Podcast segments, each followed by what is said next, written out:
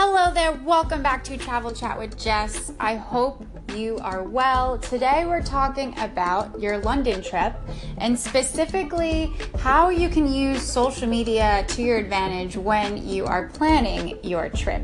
Now, before we get into it, I do just want to let you know that uh, I talked about last week that I was launching my three day London itinerary. It is in the pre launch phase right now, and in less than a week, it is almost completely sold out. And don't forget that if you're to pre order this, you're actually to get it at the cheapest price it's ever to be. Plus, you're to get it earlier than everyone else. So you'll get it before or on 10th of November. And this three day itinerary is perfect for anyone who's visiting London for the first time and just doesn't really have the time to try to figure out how to piece all of the different aspects of London together. As you've probably heard me talk about, the city is massive. The biggest sites aren't as close together as people think. So it can actually be a little bit stressful trying to figure out what you can realistically do in a day. So, this three day itinerary is going to help you just pretty much give you the answers to the test of what you should be doing on your first three days here. Um, and of course, in true Love in London fashion, this itinerary is going to be accompanied by a custom map that you can put right onto your phone so you always know where you're going when you're out and about in London. So, I will leave a link to the pre order for that um, in the show notes for this podcast. Uh, if you're listening in the future, it might have sold out. We only have a few left at this point, but if you're um, listening close to the upload date, then there could be that there's still a couple available, so you can hop on that.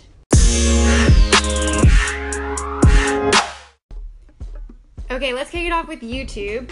It's pretty funny because I think a lot of you probably have come into the world of Love in London through my YouTube channel. Um, so you probably know that it's best used really as like a search engine. Um, there's not tons and tons of London info on there beyond what I have, to be honest. Uh, but there are still lots of like really great um, videos about all kinds of things London on there, including how to like take transportation. So if you're ever struggling to find something, an answer about London, or like figure out something that you haven't been able to find on Google, try using YouTube and searching on there and seeing if you can find a video about it.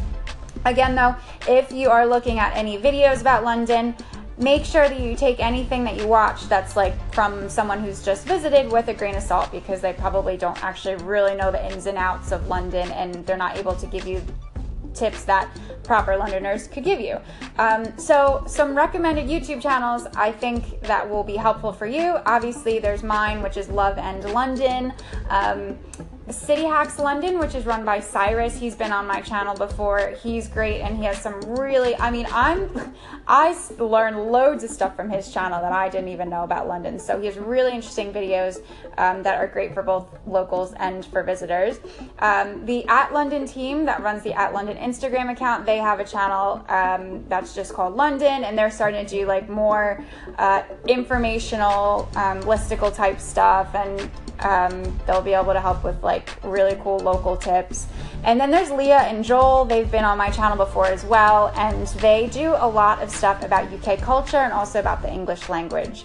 And they're yeah, they're good fun to follow. And that's L I A and Joel, Lia and Joel.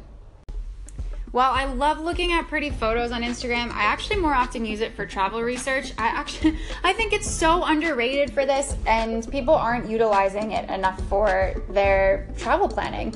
So, when you see a photo of something that you want to save for let's say for your trip to London, like someone's posted a, res- a picture of a restaurant that looks nice or maybe there's a really beautiful hotel that you're thinking you might want to book, if you go to the lower right corner just under the photo, this is in the Instagram app, you can click this little button and save the photo to your account.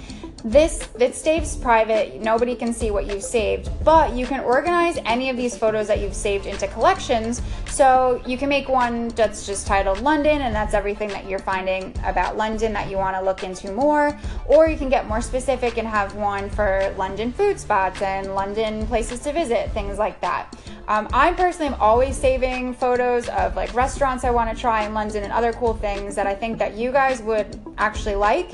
And then what I do is on the weekend when I have some free time and I want something to do, I just pull up that collection of things to do in London and I kind of scan through and see if there's anything that I'd want to check out that day. And I usually do find something that um, I had saved a few weeks ago and I'm keen to go check it out. So, um, yeah, it's like a really good feature that I think a lot of people don't really know about. Um, also, more obviously, you can just, of course, follow some London locals. Uh, you'll see great tips and photos of the city. The idea is that um, you want to follow people who, A, of course, actually live here, as I've been talking about, but B, who do more than just post just like pretty photos of the city and of sunsets, but also actually explain a little bit about what they've posted and also give you like some tips for your trip. So, um, a couple accounts that I think you should follow that you'll find helpful. Obviously, uh, if you follow me, I not only post photos, but um, I always make sure I'm giving you guys like little local tidbits and tricks. So, um, I'm at at Jess underscore in London. Uh, my friends over at Lazy Travelers, Ashley, she lives here in London. Um, she's really good at finding good restaurants and interesting, cool new things to check out. And um, she always has her toddler in tow, so she is great to follow if you are a parent and you're gonna have some kids along with you. Um, of course, the at London account, which is just great for looking at beautiful photos, but then also it's a good one for finding local Londoner accounts to follow because the at London account is a feature account. So they'll be featuring a lot of um, really great photos by people who actually live in London. So it's kind of a good jumping off point. Um, and then I also recently I have really start to like Infatuation London. So it's infatuation underscore London. It's all about food and they give really honest reviews for places and like they'll tell you if it's good and if it's not good. Um, yeah, so that is Instagram and you can just use it for um, finding really cool things to do. God, you could find an article about almost anything about London on Pinterest. I personally love Pinterest because it makes it really easy to save articles and information that you find both on the platform of Pinterest, but then also from anywhere else on the internet. If you've never used Pinterest before, you're not really sure what it is, it's essentially like a digital pin board. So if you find something about London, you can pin the article or the blog post or the photo to your Pinterest board and you can make different ones. You can make one for London, you can make one for recipes, you can do it for virtually anything. I use it all the time for my travel planning, no matter where I'm going. And um, I also save new places around London that I want to try and just interesting articles about London that I think that you guys would like as well. Um, yeah, so I've got loads of stuff over on my Pinterest board. It's just um, at pinterest.com slash Jess in London with an underscore after the Jess.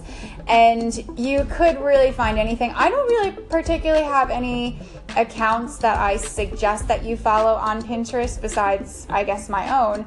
Um, However, if you just do a search in Pinterest for, let's say, London tips or London restaurants or London cafes, you every you'll just see loads and loads of great information. Um, but again, you want to just double check who's actually written the article to see if it's someone who's local and actually knows what they're talking about, or if it's just somebody who's just visited for like a day and trying to write up some content. So read into who the author is and if it's actually some good tips. But besides that, Pinterest, you can find pretty much anything on there and it's great for saving all of the information that you might find over your few months of planning your trip to London.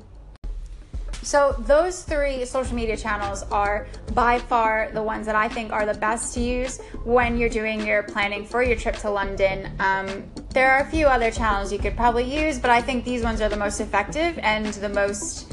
I guess the easiest to use, really. Um, so, yeah, don't forget, uh, like I said, there's still a few um, of my three day London itineraries available for for pre-order. So if you um, find the link in the show notes, you'll be able to find out more about that. Otherwise, um, I'll be back next week with another podcast about all things London and travel. If you're listening to this on Anchor, don't forget that you can call in and submit a topic or a question that you'd like me to cover on the podcast. And if you're listening on iTunes or Google Play, thank you so much. Make sure you subscribe to my podcast, but also make sure that you give it a rating, whether it be one star or five stars, hopefully. But that is really helpful if you just submit a rating. It helps other people to discover the podcast as well. So we can help other people have a great time in London and the rest of Europe. And yeah, thanks for listening, and I'll see you guys next week.